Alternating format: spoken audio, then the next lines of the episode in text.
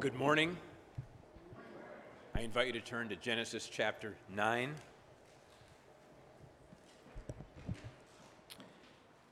Genesis chapter 9, and I'm going to read verses 18 through 29.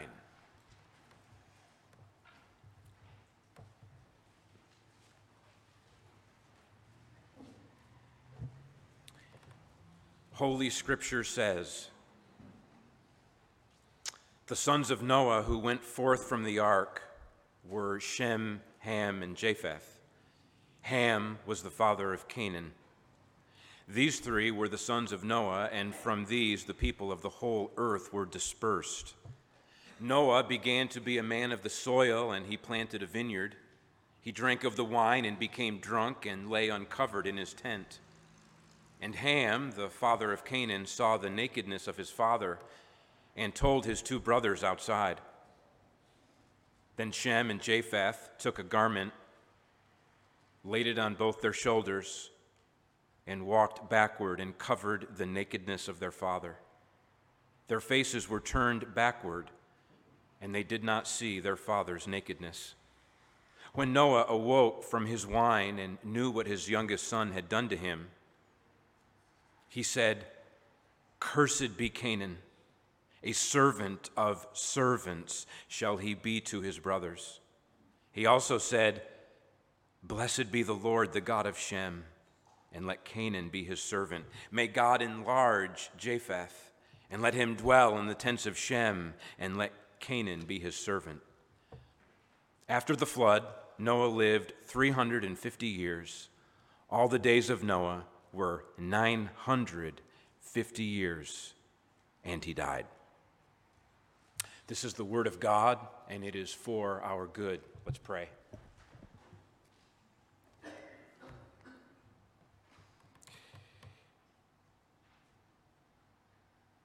Father, we thank you that we are not called to come up with good ideas but you have given us your holy, reliable, life giving, God glorifying word. And Father, we pray that this word would generate faith and hope and love and obedience in our everyday lives. In Jesus' name we pray. Amen with this particular passage before us, we come to the concluding biographical sketch of Noah's life that had begun in Genesis chapter 5. In Genesis chapter 5, we learned about several generations of the male descendants of Adam through Adam's son Seth. And most of the brief, most of those biographical sketches were just a few verses long, such as in Genesis 5, 6 through 8, when Seth had lived 105 years, he fathered Enosh. Seth lived after he fathered Enosh 807 years and had other sons and daughters. Thus, all the days of Seth were 912 years, and he died. Noah, however, only got one verse in Genesis chapter 5, verse 32. After Noah was 500 years old, Noah fathered Shem, Ham, and Japheth. And the rest of Noah's life could not be adequately squeezed into one or two verses. It had to be stretched out to 95 verses from Genesis 6:1 to Genesis 9:27, which recounts the events leading up to, including and following the flood. If you want a succinct summary of Noah's life, if you put Genesis 5:32, 7:6, and 9:28 and 29 together, this is what you get. After Noah was 500 years old, Noah fathered Shem, Ham, and Japheth. Noah was 600 years old when the flood of waters came upon the earth. After the flood, Noah lived 350 years. All the days of Noah were 950 years, and he died. Noah had lived a remarkable life, characterized by faith and obedience in the midst of a filthy and violent world. Noah had walked with God in a world that did not know God. And now, as we bid farewell to Noah, the, the great question before us is what will become of Noah's legacy? Will his sons prove to be faithful stewards of their father's spiritual wealth, or will they squander it? As we look at verses 18 and 19, we encounter the names and significance of Noah's three sons. Noah's sons were previously mentioned by name in Genesis 5:32, Genesis 6:10 and Genesis 7:13. Now as we conclude Genesis chapter 9 and prepare for, for chapter 10, the spotlight turns onto Noah's sons who went forth from the ark with their father. Their names were Shem, Ham, and Japheth. Of course, only eight people survived the flood Noah and Noah's wife, Noah's three sons and their wives as they entered the post flood world, the future population of planet Earth would stem entirely from Noah through one of his three sons. And therein lies the significance of Noah's three sons, which is highlighted in verse 19. From these, from these three sons of Noah, the people of the whole earth were dispersed. Now, there's one other detail in verse 18 that pops up that becomes very important to verses 18 to 29. Ham had four sons. Japheth had seven sons, and Shem had five sons. We know that from chapter 10. But of these 16 grandsons of Noah, only Ham's son Canaan enters the account of verses 18 to 27. And so in verse 18, Ham is identified for the first time as the father of Canaan. And this is going to prove to be a very tragic part of the story. After hearing the names and significance of Noah's three sons, in verses 18 and 19, now in verses 20 to 23, we learn about the character of Noah's three sons. Of course, a man's character is not determined by a single action, but a man's character does get expressed in particular and specific actions, and that's what is happening in verses 20 to 23. Ham's misconduct reveals an underlying flaw in his character, whereas the honorable conduct of Shem and Japheth reveals that something is fundamentally right about their heart before God. The circumstance that occasions the revelation of the character of Noah's sons is a foolish action by Noah himself. Keep in mind, though, that verses 20 to 23 is not primarily about Noah. Noah's good character has already been well established, and yet it is worthwhile to remember that, with the notable exception of our Lord Jesus Christ, no man who has walked with God upon this earth has done so in a 100% sin free manner. And Noah is no exception. So in verses 20 to, 20 to 21, we learn that Noah became a cultivator and harvester of grapes. As a man of the soil, verse 20, Perhaps Noah was a farmer more generally, but what is specifically mentioned is that he planted a vineyard in verse 20. Noah was a vineyard planter, vineyard cultivator, vineyard harvester, and then finally a winemaker. And it's important to be clear that up until this point, Noah's vineyard work and wine production are good things. The, the Lord is the one who causes plants to grow for man to cultivate, that he may bring forth food from the earth and wine to gladden the heart of man. That's from Psalm 104, verses 14 and 15. Over and over again, the Bible teaches two important things about alcoholic beverages. First, that they are a good gift from God, and second, that they are potent and must be handled with great care. Moderate consumption is permitted and has God's blessing, but preoccupation with and excessive consumption and drunkenness are foolish, sinful, and destructive. Proverbs 21 says, Wine is a mocker, strong drink a brawler, and whoever is led astray by it is not wise. Be not among drunkards, Proverbs 23 20. And scripture tells us to be sober-minded. 1 Peter 1:13. Physical sobriety does not guarantee spiritual sober mindedness, but physical drunkenness makes spiritual sober mindedness impossible. As for Noah, he drank of the wine and became drunk and lay uncovered in his tent. So Noah acted in a manner that was inconsistent with his overall character, which is something that you and I are prone to do at times. In Noah's case, he drank to excess, got drunk, and fell asleep naked. Not Noah's finest hour. Drunkenness itself is shameful, and then his shame is compounded by nakedness. H.C. Leupold writes this sobering comment. I'm quoting him really thoughtful.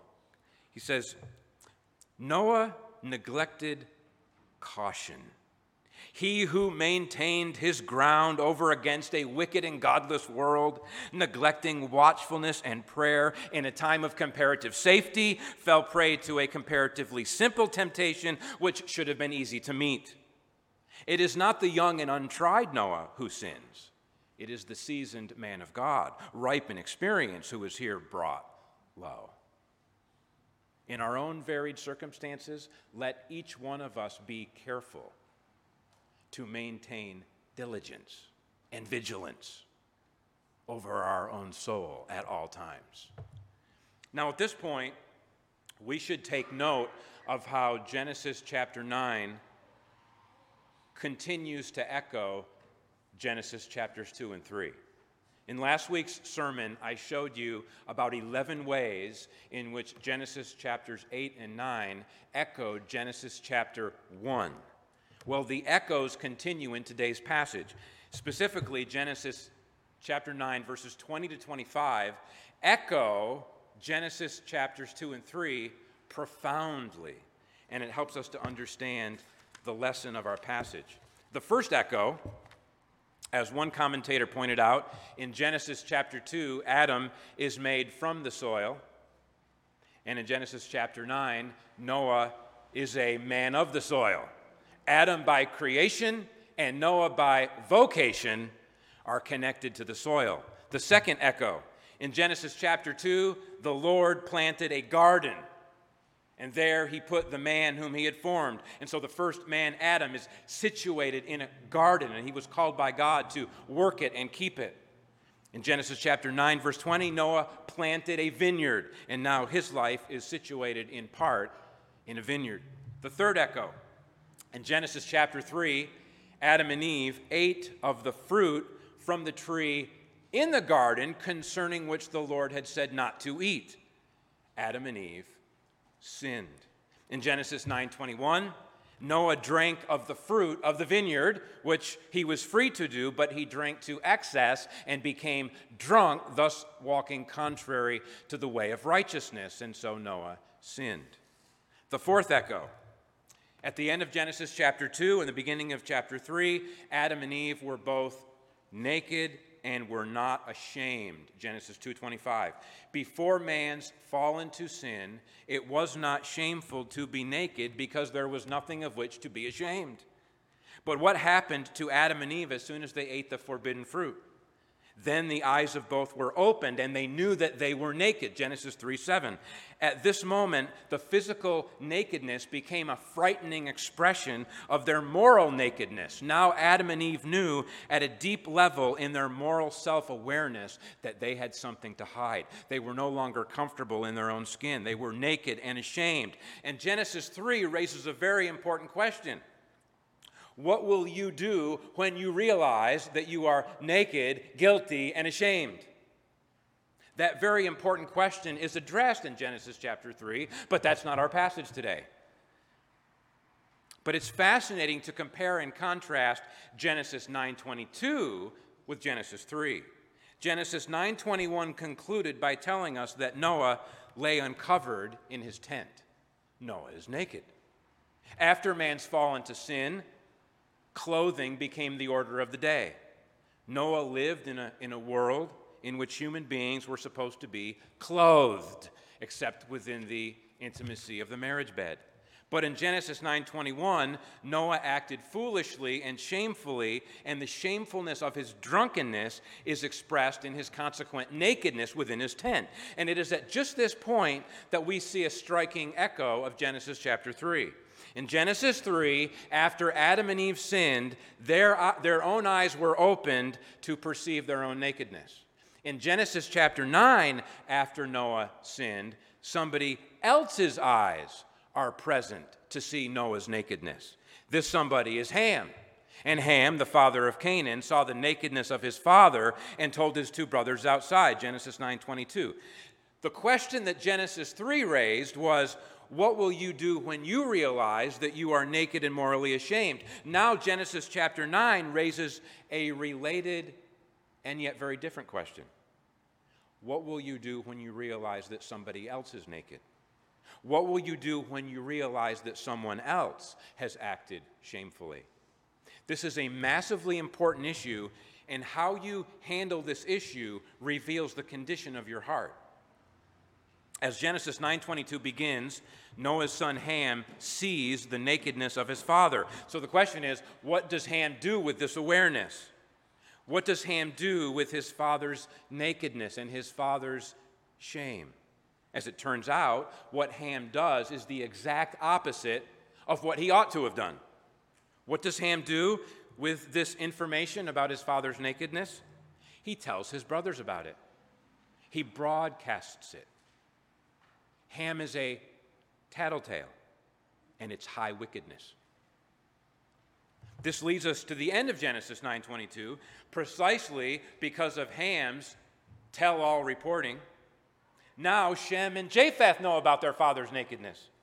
They shouldn't have known about it, but now they do. They haven't actually seen and they will not see their father's nakedness, but they know about it because Ham told them about it. What will they do with this realization that their father is naked? Shem and Japheth proved to be much better in character than their brother Ham. Shem and Japheth do what Ham ought to have done they cover the nakedness of their father, and they go about it in a very careful and honorable way. It says, Then Shem and Japheth took a garment laid it on both their shoulders, and walked backward and covered the nakedness of their father. Their faces were turned backward, and they did not see their father's nakedness. Shem and Japheth knew not only that they had no business broadcasting their father's nakedness to others, but also that they themselves had no business looking upon it and contemplating it. Therefore, they honored their father in at least two ways. First, they did not fix their attention on the symbol of their father's shame. Remember, Noah's physical nakedness expressed his moral shame. And second, they covered their father's nakedness, thus ensuring that no other family member who passed by or peered into the tent would see his nakedness. In both of these ways, Shem and Japheth honored the dignity of their father. And with that, we come to verses 24 to 27. Verses 18 and 19 told us about the names and significance of Noah's three sons. Verses 20 to 23 gave us insight into their character. And now, verses 24 to 27 shed light on the destiny of Noah's three sons. Although, actually, that's an imprecise way to put it. For here in verses 24 to 27, what we realize is that Ham drops out of the discussion entirely. And this is tragic. At the beginning of chapter 9, it says, And God blessed Noah and his sons. This general blessing gives way to a more specific blessing upon Shem and Japheth in verses 26 and 27, but Ham is left out. Ham has walked away from the place of blessing. He squandered his father's spiritual wealth. While Ham is absent from the promise of blessing, Ham's son Canaan is painfully present in verses 24 to 27, where he's mentioned three times. In due course, Noah awoke from his wine, verse 24, and somehow, we're not told how, but somehow Noah knew what Ham had done to him, verse 24. Noah knew that Ham had treated him shamefully, and in light of this knowledge, uh, Noah pronounced a curse upon Ham's son Canaan. Cursed be Canaan, a servant of servants shall he be to his brothers. Verse 25. One of the themes that runs through, throughout Genesis is the theme of blessing and cursing. God blessed Adam and Eve in chapter 1, verse 28. God blessed Noah and Noah's sons at the beginning of chapter 9. We want to live under the blessing of the Lord, but sin brings us under the curse. The serpent was cursed in Genesis 3:14, the ground was cursed in Genesis 3:17. Adam's son Cain was cursed in Genesis 4:11, and now Noah's grandson Canaan is cursed here in Genesis 9:25. Although we as Christians understand that servanthood and being a servant of all is the way that the Lord calls us to live, in the context of verse 25, the, the phrase a servant of servants is not meant to be taken positively. This is a punishment.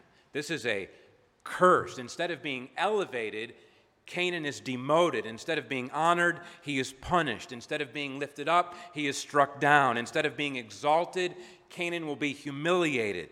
In the decades and centuries that lie ahead, Canaan's descendants will occupy an inferior position in relation to the nations that develop from Shem and Japheth.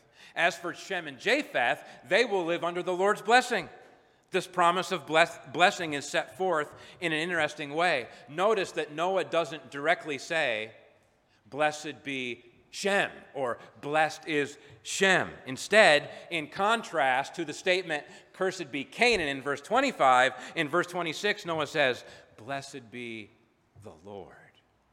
Canaan is going down, but the name of the Lord will be lifted up and honored. The Lord is worthy of all blessing and honor and praise. The Lord presides over heaven and earth, and all authority belongs to him. The Lord is uniquely and supremely blessed, and he alone has the authority to bless others or to curse others. And as verses 26 and 27 unfold, it is evident that both Shem and Japheth are being included within the scope of the Lord's blessing. In Shem's case, the Lord is specifically identified as the God of Shem. Verse 26. This anticipates what will become clearer in chapter 11 that the genealogical line out of which Messiah will come will now be traced through the line of Shem. In Genesis 9:26, Shem is honored as one who has a special relationship with the Lord, whereas Canaan occupies a low position, and let Canaan be his servant. Verse 26. Then in verse 27, Noah says, May God enlarge Japheth and let him dwell in the tents of Shem. This also is a form of blessing. The first portion of blessing goes to Shem, but now a second portion goes to Japheth that Japheth himself might live in the tents of Shem, within the realm of blessing, in the place where God is known and worshiped. Noah's words convey the prayerful benediction that Japheth will grow in size and stature. The context of chapters 9 and 10 indicates that the pronouncement of blessing on Shem and Japheth and the absence of any blessing on Ham and the pronouncement of a curse on Canaan goes beyond the destiny of these mere individuals. Because Genesis 9:19 told us that from Shem, Ham, and Japheth, the people of the whole earth were dispersed. And Genesis 10 tells us about the clans and nations that grew out of Noah's three sons. So we should understand that the blessing on Shem and Japheth is a blessing on the nations that will stem from them. The absence of blessing on Ham is the absence of blessing on the nations that will stem from him. And the curse upon Canaan is a curse upon the Canaanites. And you know how the Bible goes. This puts the Canaanites on a collision course with the judgment of God. As Noah's life concludes in verses 28 and 29, he was in a position to look out upon a growing number of descendants. If you do the math, in, in the genealogy in chapter 11, it's evident that Noah actually lived to see nine or ten generations of his descendants. 350 years post flood is a long time, after all. But Noah knew that while some of these descendants may have been on the path of blessing, he knew that some were not on the path of blessing. Noah's words, which should be understood as God inspired prophetic utterances through a faithful patriarch, these words set opposite trajectories for sons and grandsons, for nations and clans. Now, having walked through the passage, now we get to consider lessons from the passage. I have to say, there are multiple layers of practical instruction that just shine off of this passage, and, and we can't get to them all. I'm going to I'm going to highlight two specific, very important lessons. Lesson number one the way that you treat your father has massive implications for you and your children. Let's start to unpack this by calling attention to the obvious. Why is Canaan cursed? Don't, don't, don't, don't speculate. The answer is not difficult to find. Canaan is cursed in verse 25 because Canaan's father dishonored his father in verse 22. When Ham dishonored his father, Ham opened the door to a curse upon his son. On the flip side, why did Shem and Japheth experience blessing? Uh, why, did they, why was blessing pronounced over them in verses 26 and 27? Again, the answer is not difficult to find. They are blessed in verses 26 and 27 because they honored their father. In verse 23, when Shem and Japheth honored their father, they kept open the door of God's blessing upon them and their descendants. Now, in making these observations, I don't mean to suggest that parents' actions lock their children into an irreversible direction. In Scripture, there is always the possibility that a child will turn away from the godly legacy of his father, which is exactly what Ham does.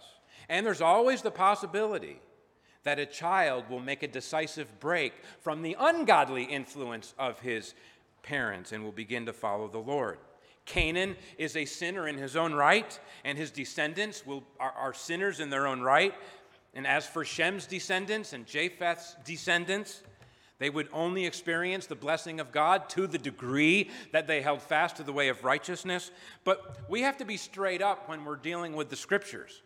In our particular time and place, we tend to overemphasize individual responsibility. Individual responsibility is important, it's an important biblical concept.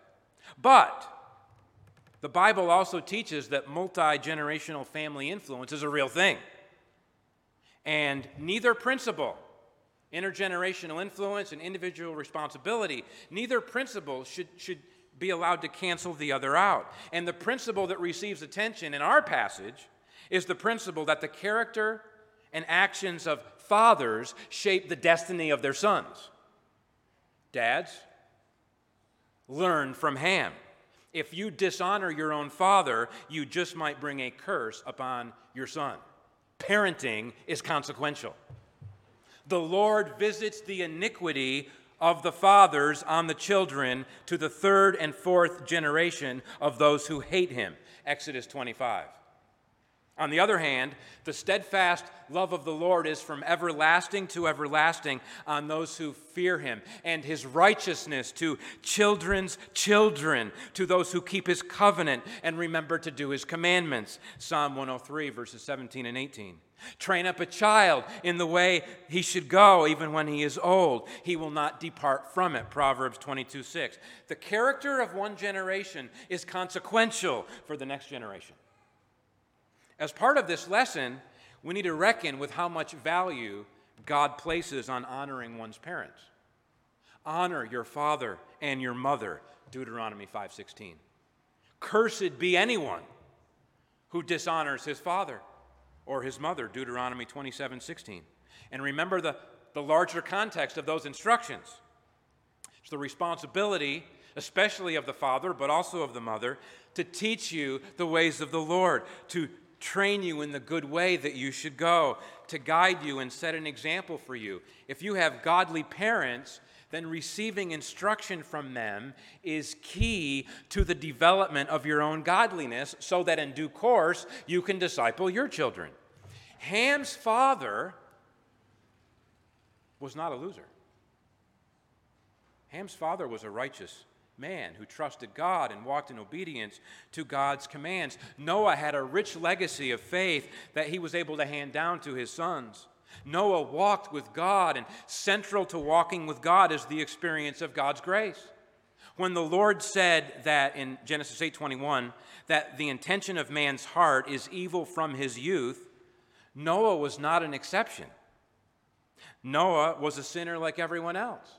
The crucial difference, of course, is that Noah had learned to trust God, to depend on God's grace, to turn away from his sin and to walk in the ways of the Lord. Therefore, Noah's life really did stand out from other people because he had been transformed by God's grace. Noah's righteousness was not a pseudo righteousness of which he was proud. That's not righteousness.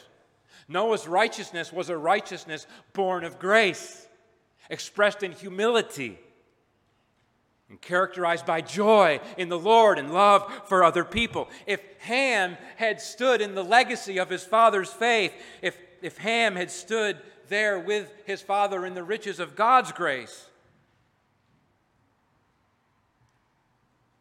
he would not have shamed his father at the point of his father's failure. But Ham was a stranger to grace and so, when the moment of his father's failure came to his attention, his instinct was not to pour grace on his father. His instinct was not to restore and uphold the dignity of his father. His instinct wasn't to cover his father's shame. In this heart revealing action, Ham demonstrates that he had not received his father's spiritual wealth and therefore had no such wealth to pass on to his own sons. Jonathan Sarfati comments that, and I'm quoting him here the immorality begun by Ham and extended in Canaan developed to a revolting degree in the Canaanites. Canaanite culture involved unhinged sexual perversion and also child sacrifice. The indecency of one generation, as in the case of Ham, if left unchecked, will grow into gross immorality in the generations that follow. When a man turns away from the godly legacy of his father, that man brings trouble on his descendants. When a congregation turns away from the faithful heritage of its founders, it brings trouble on the kids. When a nation turns away from the righteous principles of its forebears, it brings trouble on the rising generation. Humble, gracious, and wise people do not live in the illusion that their fathers, founders, and forebears are perfect people. They weren't, and we know it but we know how to honor and uphold the dignity of these good but flawed men. We know how to walk backwards and cover their nakedness with a garment of grace and not parade their failings in view of the public eye. But the unrighteous hams of this world pay attention to what's going on. The unrighteous hams of this world actually want to publicly shame the righteous, the righteous Noahs of this world by parading their failings. You must not get caught up in that. Instead, love your children by honoring the faithful men and women who have come before you. That's the first lesson. And I think the second lesson is actually even more important. Here's the second lesson the way that you relate to other people's shame is a huge deal and reveals whether or not you understand the gospel, reveals whether or not you are rightly related to the Lord. This, this gets to the real heart of this passage. Every single one of us is sinful. Every single one of us has done shameful things. Every single one, one of us will blow it again to a greater or lesser degree at some time in the future. And sometimes, like Ham, you will see someone's folly and shame. At other times, like, like Shem and Japheth, you will hear about it. And the question is, what will you do? Just think about all the ungracious ways of responding to the failings of the people around you, particularly your fellow believers. Of course, one response that is typical of the world and worldly people is they actually redefine good and evil in such a way that they don't see the failing as an actual failing and they end up celebrating what is objectively shameful. The world is always glorying in its shame. But among those who recognize that the failings of others are true failings, there are a number of ways to go wrong. We might be glad that someone has failed. I never liked him anyway. We might be overcritical and condemn the person. We might choose to never forget that person's failure, but to always hold it over their heads and be ready to use it as leverage in future interactions. We might decide that another person's failure makes for really interesting conversation with other people. Can, can you believe what he did? I just don't understand how, how he could have done that. We'd better, we'd better take time to pray for that person, don't you think? We might use another person's failure to discredit them, cancel them, or exclude them from our lives. And I'm here this morning to tell you, my fellow Christians, that in the church of the Lord Jesus Christ, it must not be so among us. We have no business brokering in other people's shame the way that the world does. And just so no one walks out here with a misimpression, I am not talking about situations where a person's unrepentant conduct poses an immediate and acute danger to other people. Okay? An active shooter, an active abuser, an active con artist, an active false teacher must be met head on and opposed in order to protect other people. I'm not talking about turning a blind eye to that stuff. I'm what I'm talking about is a thousand situations in which someone within our family or church family has blown it, acted shamefully, messed up, and frankly no one else needs to know about it beyond those who already do know about it. And the question is whether you're going to use your knowledge of the situation as ammunition to shame and injure them, or mock and slander them, or whether you're going to use the knowledge of the Lord to cover their shame. And you see, this brings me to another echo of Genesis 9 in Genesis 3 that I have held back sharing with you until this very moment. In Genesis chapter 3, what did the Lord do with Adam and Eve's nakedness? He covered it. And the Lord God made for Adam and for his wife garments of skins and clothed them. Genesis 3 21. Now, in Genesis chapter 9, we learn that Shem and Japheth do what God does in their own small but important way, Shem and Japheth do what God does by taking a garment and covering their father's shame. And that gets to the important issue here. If God has clothed you with garments of righteousness, if He has justified you through the blood of His Son, if, if He has adopted you into His forever family, if God has forgiven you and cast your sins into the depths of the sea or put them behind His back, if God has separated your sins from you as far as the east is from the west, if God doesn't treat you according to what your sins deserve, but pours out an abundance of grace and mercy upon you, if God has set you apart and put His own Spirit within you, then who in the world do I think I am to do anything except to echo God's gracious treatment of you? Of course, only God can decisively and definitively cover your sin and guilt and shame. Only God can save you. But if he has, then I must reflect and apply God's grace by resolving to cover your shame and never making sport of your failure. Do you understand? Good sense makes one slow to anger, and it is his glory to overlook an offense. Proverbs 19:11.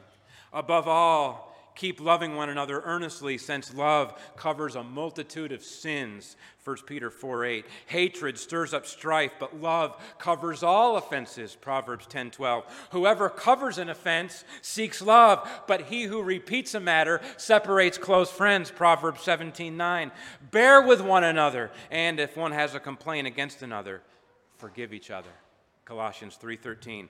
Further, when we realize that God has been unspeakably gracious to us, then how can we do anything but extend grace to our brothers and sisters in Christ? Be kind to one another, tenderhearted, forgiving one another, just as God in Christ forgave you. Ephesians 4 32. Jesus bore our shame in order to cover our shame. Christ loved the church and gave himself up for her, that he might sanctify her, having cleansed her by the washing of water with the word, so that he might present the church to himself in splendor, without spot or wrinkle or any such thing, that she might be holy and without blemish. Ephesians 5 25 to 27. We must be a congregation that glories in the cross. And to glory in the cross, means to glory in sins forgiven, to glory in guilt removed, to glory in shame covered. And then in our many varied interactions, one with another, we will consider it a privilege to do the equivalent of walking backwards and putting a garment of grace over a brother or sister who has blown it and never make mention of it again. If and only if we live in this manner, we will leave a legacy of rich, blood bought, shame covering, soul transforming grace for our children and grandchildren to grow up in.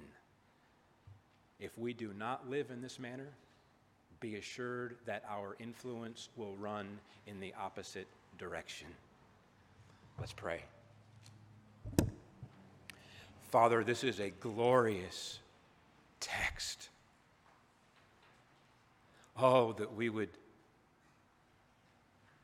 find this call upon us compelling to be instruments of grace and mercy to the members of our family